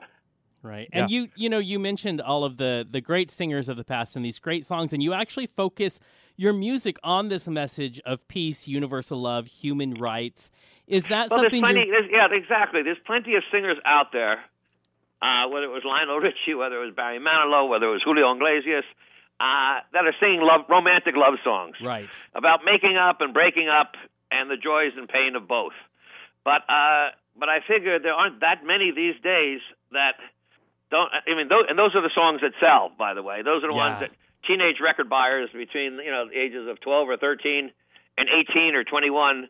Right. That's the market that every record company is going after. Mhm. So if you want to if you want to sell records and if you're doing it for the money, then you make a song about making up or breaking up Yes, exactly. uh, or, or, or just dancing and partying and having a good time. But each of my songs has has a social message, a political message, a uh, uh, you know, an altruistic message, uh, and I take these iconic ballads, mainly from the Woodstock uh, days, late '60s, early '70s, and turn them into dance music. We call it house music, call it EDM, Right. call it electro pop. Uh, the name's always changing, but it's basically a high high energy, uh, high high beats per minute yeah. dance record where people uh, completely reinvented. The words may be the same, the melodies may be the same, but the track is so different Yeah. that you wind up uh, d- dancing to a song that it's to a new generation uh, of, of, of kids that are in the clubs.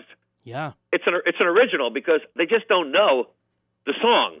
Their parents might know the song from the '60s, early '70s, but that doesn't mean that they were brought up uh, uh, learning those songs and those lyrics and the power that they uh, and the messages that they contained. Sure. wh- Exactly. why dance music? Why why dance music But of dan- all dance things? music I chose completely because of my love of dancing. Yeah. Uh, I just uh, from Saturday Night Fever and the and the hustle, uh, oh yeah. which started it, which started it all off. I just never left it, Mm-hmm. no matter what age I was. So maybe you know, I you know I may have started that when I was 20 or younger.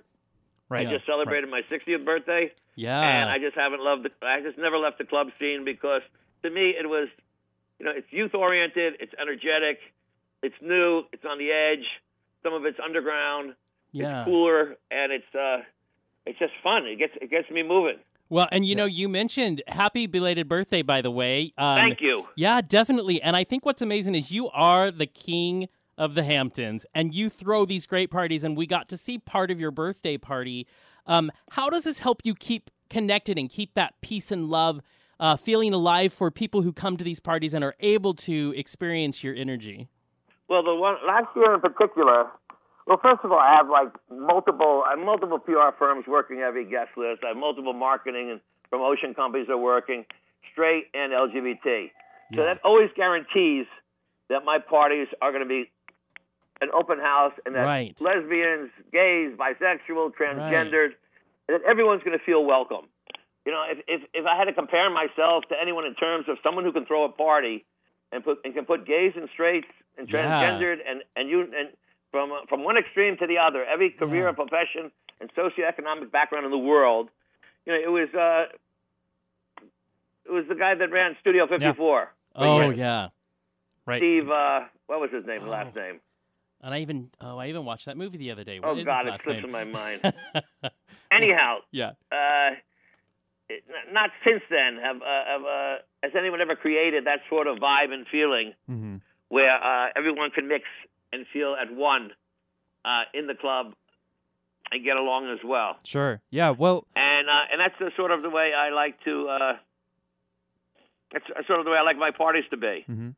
You've They have extra flair. They're, so they're not just plain preppy parties or Right. plain right. real estate real estate cocktail parties or or you know or just uh, Wall Street hedge fund guys. Mhm. right. They're they're a complete mix and they're open to everybody. Yeah. And and, and each one is not just a party; it's an event on the magnitude of uh, something that you'll uh, an unforgettable experience. That's how I like to call each of my parties.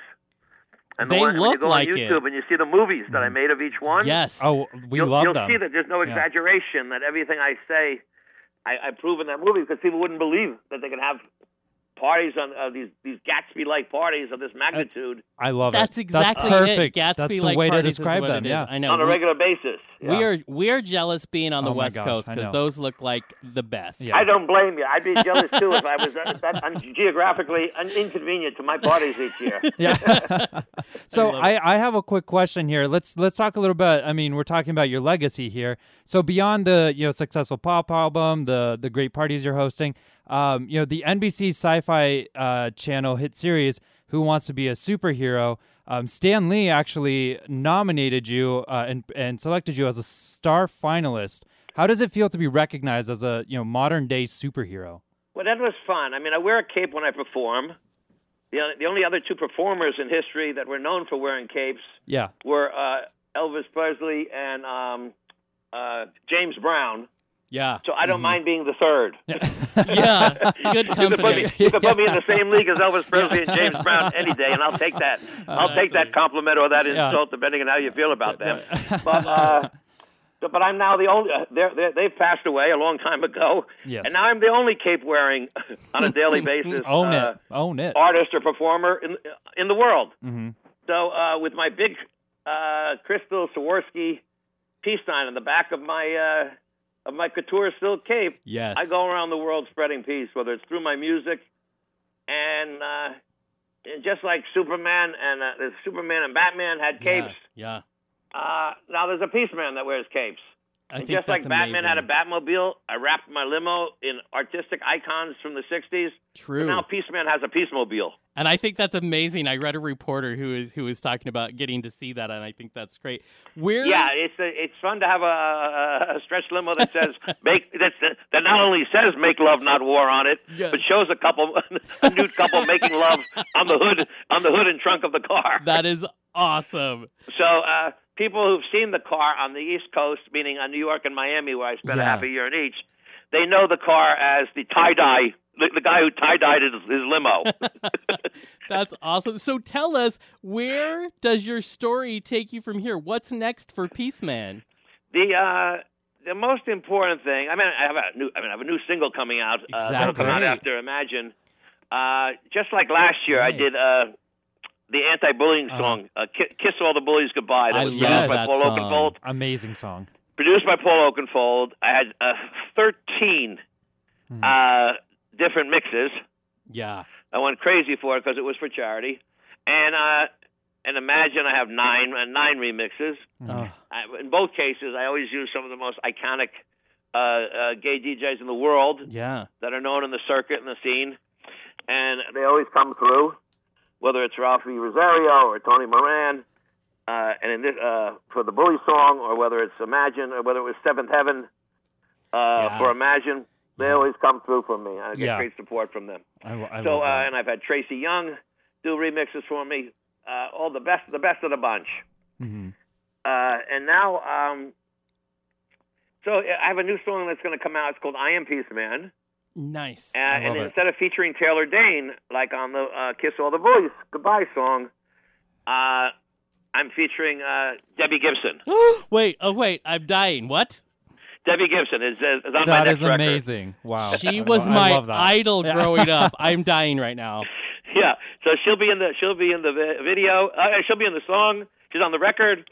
She'll be on all the remixes. Wow. And she's going to be in the video that'll be on YouTube. Oh, I Oh, cannot wait to buy your album. I'm Yeah. dying. So that's going to be fun. That's, that's something Yeah. coming up in the future. So and where? also what's what's yeah. the most important thing eventually, uh, which I'm working on. Uh, I've worked on for the last three years. It's the manuscript.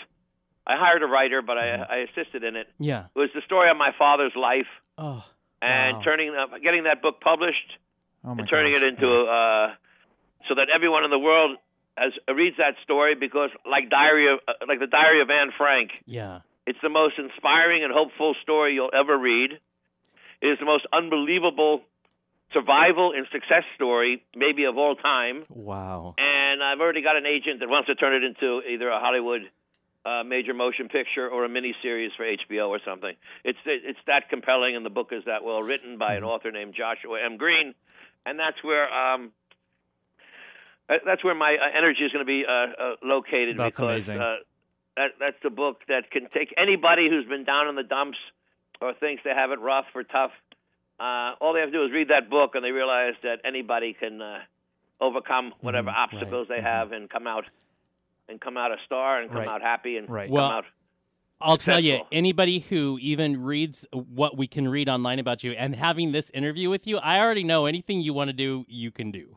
Put your mind to it. Yeah, because you yeah, got well, I've read you the I've read the definitely do. manuscript. I'm and I'm I'm sold on it, and I'm I'm I, now I just want to get everyone to read it in every language in the world. Yeah. Right now, the book's titled Siggi, uh, from Nazi Nightmare to the American Dream. Oh wow, I like it. And That's so it's amazing. his, it's his whole life story from his Mhm. teenage uh, life to how he came to to Ellis Island and the Statue of Liberty, Right. and came here with 240 bucks in his pocket, hmm and how uh, and how he made it in America, which is just unreal. That's that's such a great American story. Now, Sir Ivan, before we let you go here, where where can we get music from you? Where can we buy it? Where can we see the new uh, So single? the easiest that most people buy music from iTunes Right. these days.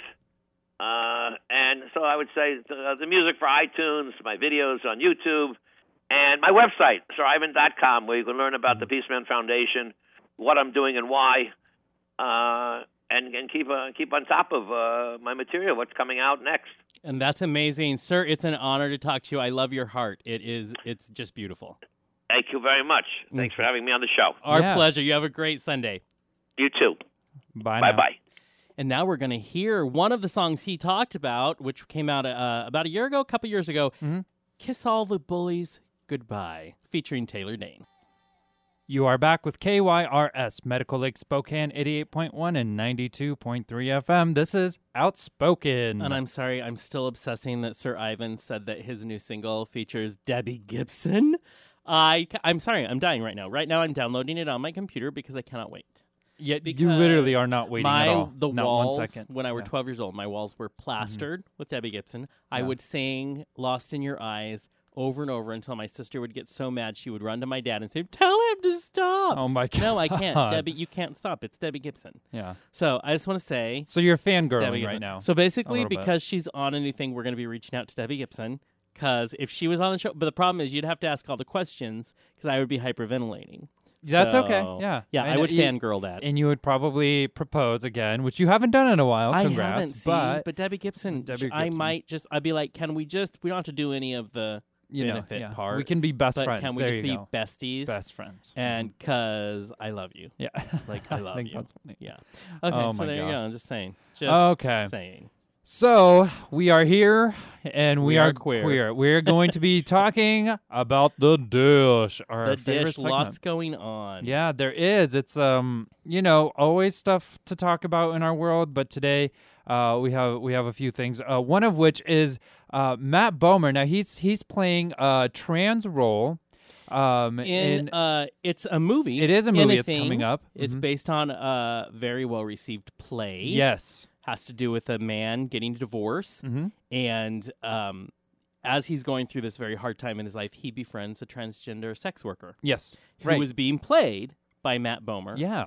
and um, that's getting a little controversy. They're calling it trans face. trans face and this is this has been something that's been talked about uh, especially when non-trans uh, cisgender uh, actors play trans roles which has happened before um, and happens quite a lot and so you know it, it, matt, matt damon comes i mean matt damon matt bomer uh, comes out and kind of talks about his view on that And he hasn't really. So the article I read showed some of what he was feeling back in January. He Mm-hmm. Yeah. hasn't really addressed the controversy.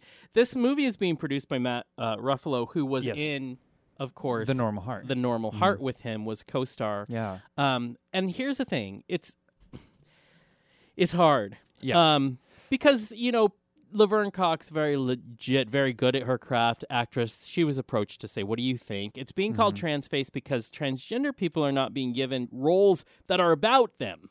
Mm-hmm. Um, of course, famous Jared Jared uh, Leto role that got him the Oscar for uh, Dallas Buyers Club, where Right. he played a transgender individual. Um, it's happening in a lot. Where It we, is. where we actually in Hollywood have trans actors now, right and, uh, and that the- are more visible. The big question and the real concern is that we are putting forward more famous actors or um, you know, a bigger name, I guess, that are cisgender instead of, you know, highlighting and supporting Right. our trans actors Right. who are out there. Now, I think, you know, we're a, a really interesting time in uh, the advancement of trans rights right now where we uh, have an opportunity to really highlight them. we do. Um, and and I agree that any actor can play, you know, uh, all these actors. which That is what Matt acting Bomer's is. stance, which I is agree with it's that. great that Yeah, just because you're gay doesn't mean you can only play gay. absolutely. just because Absolutely. you're trans. I mean, let's celebrate It the fact sense. that uh, you know trans. I mean, we need to Right. have movies where Right. trans uh, women, trans men play, Play cisgender roles. Cisgender roles. That'd be great. Absolutely, but- but, but- I understand feeling Right. underrepresented. Well, and it's it's a it's Hollywood. more of the political statement for me right now when we are Mhm. on the brink of you know bringing forth trans rights as as big as you know LGB LGB rights have come Right. along. Uh, trans rights have kind of followed behind a little uh, three steps back, Yeah, uh, if you want to yeah. say. And so you know to highlight them, this is a perfect opportunity to do that and to um, kind of jumpstart that. So I, I I don't necessarily say it's trans face, but I think that Right. you know we could we could do a little bit more. We could do, yeah, do better. This is my question about the whole Mm-hmm. story. Should we be so mad at Matt Right. Bomer? And isn't it about casting directors? Isn't it about Hollywood? Is I feel like a lot of anger Yeah. is being shot at Matt Bomer when I don't think he should bear the brunt of it. Um, Sure, I yeah. get it, and I also admit, even the conversation, this Mm-hmm. conversation of what trans face is considered in Hollywood, we probably haven't evolved a mindset yet because of course you know it that's in reference to blackface which Right. back in the Right. 40s 50s you know 40s mostly 30s 40s where white people would be put in blackface to play b- black people Yeah. in the movies and on television and when there were And a lot of black times, people who could play themselves exactly. So Well, I and then a lot of times make a mockery of is Yes, is is a big yeah. part of that too. But yes, Yeah. you're completely right. There were So I so get many. that. I get that. Yeah. I also get this this argument that just because you're you're does because just because you're gay should you only play gay. But trans is different. These are Mm-hmm. Yeah. actual people Right. who, you know, are This is their- transgender yeah. and there are but Asian uh, actors have always felt like, you know, that we don't represent them well in our Hollywood community and Mm-hmm. Right. in in And America. Here's It- the thing: we still don't represent African Americans. we still our, don't represent you know, the ourselves. exactly. LGBT We don't represent LGBT. We don't represent black actors and actresses in Hollywood. Hollywood is pretty whitewashed. You have to So understand isn't that. it more of a let's talk about the Hollywood system? Sure. Yeah. Let's change that Right. because I don't think attacking Matt Bomer. Um, Right. And to to Laverne Cox uh, interview about this, she was basically saying the same thing that this is the system, this is where we're at. We've come a long way. We have a long way to go. Mm-hmm. Oh, but yeah. she Oh, yeah. stayed away from attacking Matt Bomer for accepting the role, attacking Jared Leto for for accepting that role. Um, so I think we need to stay away from just because he's the face that's out there. Yeah. But Uh, I right. also agree that the producers and the, Mm-hmm. the director and the casting people probably do it need to address this issue. Mm-hmm. Mark Ruffalo finally came out to address it, but there and he said, "I hear you." And you have a right to be mad, but he really didn't offer a conversation. He's just, "I get it, you're mad," and that's. But that was the end of his Right, right. It conversation. kind of ended there. So I do think that, but I think we need to look at where we need to place the responsibility, and I do not think it's on a gay actor. And you know, I think playing. I think part. Hollywood is based a lot on reception and critic reviews and Yeah. money, which we pay That's what to Laverne see. Cox talked about. Is and it's about money. It's about money. So they wouldn't. She goes. They wouldn't make the same Yeah. money if they had placed me in that role. Right. Well, and I Um, think we are the ones responsible for changing that. We give we them the money. money. That's Yeah. our money they're taking. So put your money where your mouth is and Yeah. essentially, you know, support movies that there are plenty of indie films that have that actual trans actors playing trans roles. If you want to support that, support Yeah, there are TV films. Start there. series. You There know, are. they're they're out there. Yeah. And yeah, I agree. Put your money behind that. Right. Support those things. Kickstarter has a lot They do. Mm-hmm. of great projects that have to do with great things that each of us could, Yeah. if we feel so Yeah. inclined, support and start showing the moneymakers in Hollywood that, oh my gosh, this look. Because Exactly. listen, they're always going to be motivated by money. There. Oh, yeah. The only people It's that can change industry. that are us Yeah. as consumers. Right. But one of the things I think we need to also remember is the fact that the movie Anything Mm-hmm. is even being made is great Uh, right. because it's bringing more to the forefront this actual story of that's probably the story of, of a few people's Mm-hmm. lives out there and of transgender individuals it's bringing that story out so yes we're not as far as we need to be but what a great thing that these stories are even right. being told Ten anymore. years ago, this would not be a movie being made. No. that, and that's just that's just it. Yeah. We do have to recognize both sides of it. And can I just say, I am excited that Lady Gaga will be in this movie. I, i'm excited that lady gaga will be in anything I am excited. Let's yeah, just be she's honest. she's doing a lot of acting, so that's Mhm. that is a plus. Um, I, in my perspective. So i there agree you go. love the gaga Yeah, love the Gaga. Okay, so we, you and I have an ongoing conversation. We do. um, th- throughout the stop. history of the show, and especially Mhm. um, in the last few months about gun rights and uh, especially being gay and and gun you know, control and gun control. legislation Yeah. and what things can be done. Yes. Listen, Chicago in Mhm. August had the deadliest month in Chicago history Yeah, they did. due to gun violence. Right. Obviously, it's a conversation that needs to continue to be Right. had. Yeah, exactly. And I mean, it's we do have to do something about it. I mean, we've had how many shootings, and you know, after Pulse happened, that Jan- was June 12th. June twelfth. That was such a turning point for the LGBT community and gun control. Mhm. I mean, so many groups form. I mean, talk about GAG, Gays Against Guns. It's that, a that- new it's organization. a new organization. They formed after Pulse. right. They that was their was a response. their exactly their response to it. And you know, HRC has been known to oppose gun laws, but not in a very um uh it, it isn't producing it isn't results pre- exactly in the way that they produce it's a pretty results in passive a lot way. of things. Exactly. Because the that beast is different in it is in it is DC. NRA has a lot of money in DC. There's Yeah. a lot of activists in, in DC for and NRA. there's so many yeah And lobbyists gag- and money there. Gays Against uh, Guns formed in a way of saying, HRC, we appreciate it, but your system isn't going to work this time. Yeah. And they have patterned themselves after more like ACT UP. Yeah. Uh, Right. A more in your face. Um, Yeah. organization, ACT UP, Loud. of course, in the 80s, wanting to bring top, yeah. AIDS awareness Exactly. and help uh, to the forefront. And they did it in a lot of, they call it uh, activist theater. Mm-hmm. Um, they would shut down businesses by getting a lot of people mobilized. They were Uh, very productive with it, and they did a good job. And a lot of that's people where have we're- mixed feelings Yeah, that's about that's what this group is those wanting things. to. but, but GAG yes. wants to do the same thing. They have already done Yeah. some Yeah. activist theater. Mhm. They already have chapters in many states, and they Mhm. plan to have chapters in 50 states because they feel like we have to get everybody riled Right. up in order to actually do something in DC. They mention that what happened after Pulse is exactly what happens every time. Mhm. Which okay, so we go. Democrats say we're going to do these bills. Uh, the Republicans get mad. In the end, nothing happens. Right. and then we're They back we each other and out, that's and exactly yeah. what happened.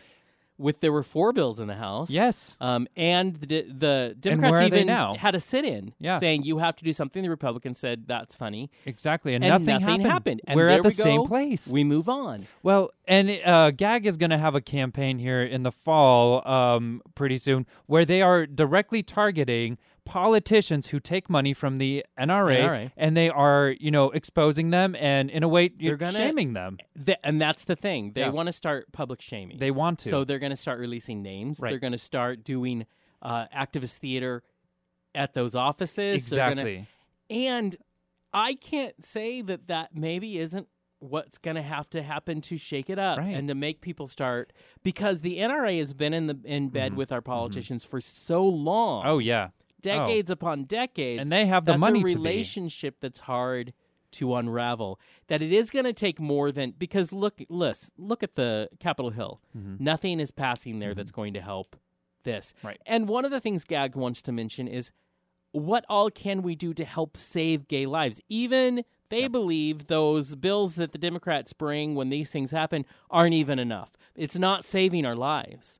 And we need because it's just going to get worse. And we talked about that. Pulse is the worst mass shooting in US history. So I don't want to see that we keep incrementalizing up and up and up right. to be you know what I mean? There I don't want a worse than Pulse. No, absolutely not. We have to stop this now. Is the is the situation. We have the opportunity to and we've seen the LGBT community be pretty successful at changing how society sees things, you know? I mean, mm-hmm. At marriage equality, we got AIDS on the map and HIV protection. I mean, Yeah. in a decade in a decade where it was so where we weren't even talking about Yeah. it. Um, they were bringing it to awareness. They talk a lot about what they try to do. Not only Mm-hmm. is shame is to put people. They make to Right. bring out their discomfort. And we all know in our culture, we like to be comfortable, and none of us like to be outside of our comfort zone. So, Right. are they that far off the map in starting an organization that does this? There was a lot of criticism in the old days for ACT UP uh, because of the tactics.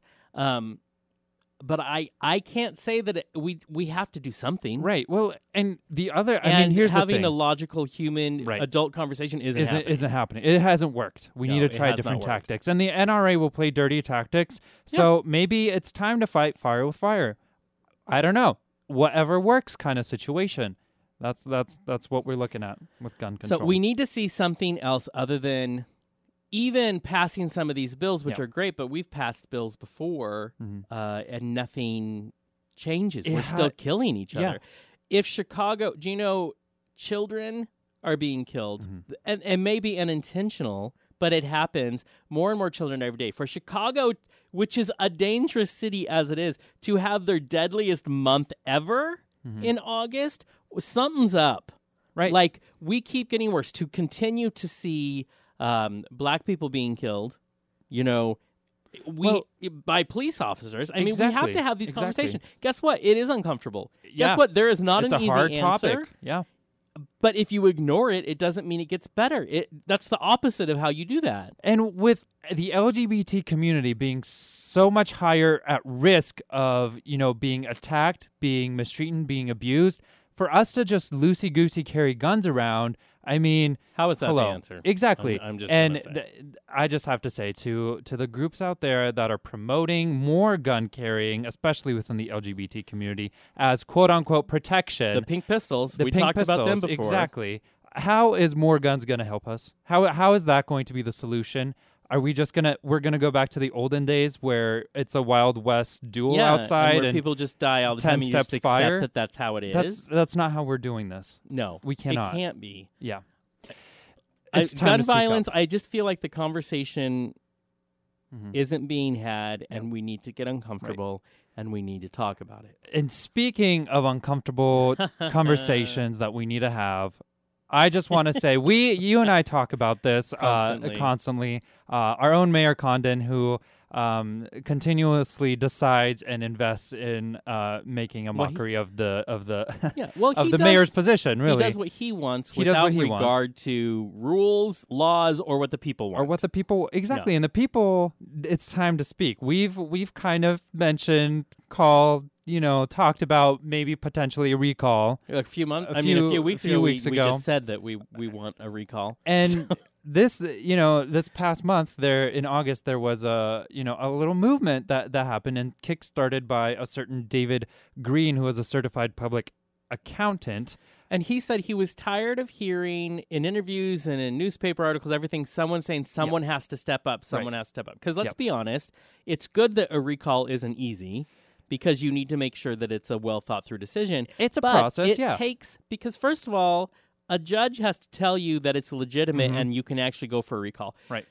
It takes someone who knows enough yes About who knows the legal system the rules of what would be Yeah. considered okay for a recall and who can set the case out in Right, their in, the- right. the paperwork of why it deserves to be on a ballot. exactly David a- Green did he that. thinks he's the person and Mhm. you know if he can if he can get it on the ballot that's one thing another thing is we then have to vote on that and you know we as the people have to be compelled enough to pass the recall so it's a it's a process it's nothing is set in stone yet at all but there's momentum moved forward and i don't i, I, don't would be fascinated. you Now, know. Condon did an interview, uh, KPQ, I think, uh, did an interview and in a Condon style. Now, we have talked to Condon both off the air and he was in our he was in our and, sh- and spoke yeah, to the on our show and we appreciate that he took time to do that. But we know how he works firsthand. yeah And I- in that interview, as with everything, he made it. He deflected.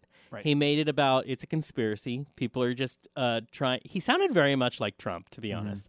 Uh, they're against me. They're lying. They're even though he has been caught in a number of lies. Right. Uh, not the least of which is, of course, that he knew even before the election about what was really Yeah. happening with Chief Straub at the police department. He said that they, he actually told a reporter that there were, when the reporter point blank said, were there sexual harassment issues uh, being filed? And he said no. Even though at that time it was proven later they had already been filed, and there's no way he, he had and that he knew yeah. about it he knew exactly and what yet was he lied and now you know it's all of this It's- shuffling around Yeah, it's a it's a it, it becomes an issue of transparency and public trust. Yeah. And in a city where got that has been that. an issue before, I think we really A need to step up. Yeah, before. especially in the mayor's uh, seat. I mean, Yeah. how many mayors have we had where public trust and an issue of you know authority has been brought Mhm. up? and if I'm he just continue and he has he has done it throughout his mayoral yeah. uh, career Running against Mary Verner, his first election, he brought Yeah. that up as an issue against her. and where is he caught now? I mean, yeah I, it's just we we need to get it together. We need well to get it and together. i think as spokane citizens Yeah. we need to get it together That's- and that's what I'm saying. part of the responsibility on, on us is who are we electing to be our Yeah. officials in this town especially when we we, need to step have. Mm-hmm. a decades long uh, pattern Yeah. of putting people in public office that we end up not trusting. But isn't Mm-hmm. that our fault for putting them in that office? Right. So I think it's our responsibility to. I'm I'm the person who's all about going. Okay, I'm, I need to look in myself, find out what part of this is mine. I'm not saying it's all on us. No. but I'm saying we have to take our part of it. And I do believe that we haven't done it. So if Yeah. David Green's moves forward in his uh y- this the goes recall in front goes of the ballot. yeah. and in front of a judge and the judge says you're right you have Yeah, all yeah. of these legal issues they are all okay we need to put it to a ballot then it's up to us to say we want to be represented differently than we have allowed ourselves to for Mm-hmm. Right, 40 years Well, and maybe it's time for us to not only you know do that, but also make sure we hel- hold accountable the mayor's position to a higher standard. and can we can we do that? talk about it Mhm. because we you and I get a lot of flack We for do. even bringing up things against Condon and what's fascinating is people that we have a lot of respect for Yeah. and who we're friends with will even bring up oh well condon supports this group that I you know so there's this and that's hesitancy great. It's not. It's not about his uh, you know, political views or where Well, he is little as a. about his y- political you know what? it, it might be. Uh, it's not about what he's doing, you know, right. It's about where he's going wrong Yeah. for us. Yeah, and we need to be fully aware of that. So what Yeah. I'm saying is if when this goes to court, if it gets on the ballot, I think we need to have conversations in our community, honest ones, about what we want and about what we feel has been happening and get involved and then vote. But I as we've said before, we, we don't feel that uh, Shar Lichty was a legit, um, you know, candidate for that. But it isn't that our fault as well for not supporting someone in the community who, Who would have been. yeah. Um. So I mean, it also is no reason to keep him in office. Absolutely. And to all of you who say Mayor Condon supports my blank. We respect that we and res- great. But here's is the thing: wouldn't you rather? erase? Wouldn't you rather have a mayor who supports that and is accountable and yes. doesn't have public trust issues? I'm just saying. Maybe is ethical in the way that Yeah. he and maybe supports you even more. Who knows? Yeah, Who yeah. knows? I'm with you. Who knows? Okay. Last song of the day here. Let's let's play it. It's called uh, coincidentally America by Young the Giant. You are back with KYRS Medical Lake Spokane 88.1 and 92.3 FM. And this was Outspoken. This has been a crazy show. We ha- had. Sir Ivan on, a pop star. I got really excited because Debbie Gibson's in his new single. But uh, please go check out his music. yeah. SirIvan.com, uh, top 10 worldwide hit with Imagine. Uh, we also had on in the first hour, of course, our favorite, Damon L. Jacobs.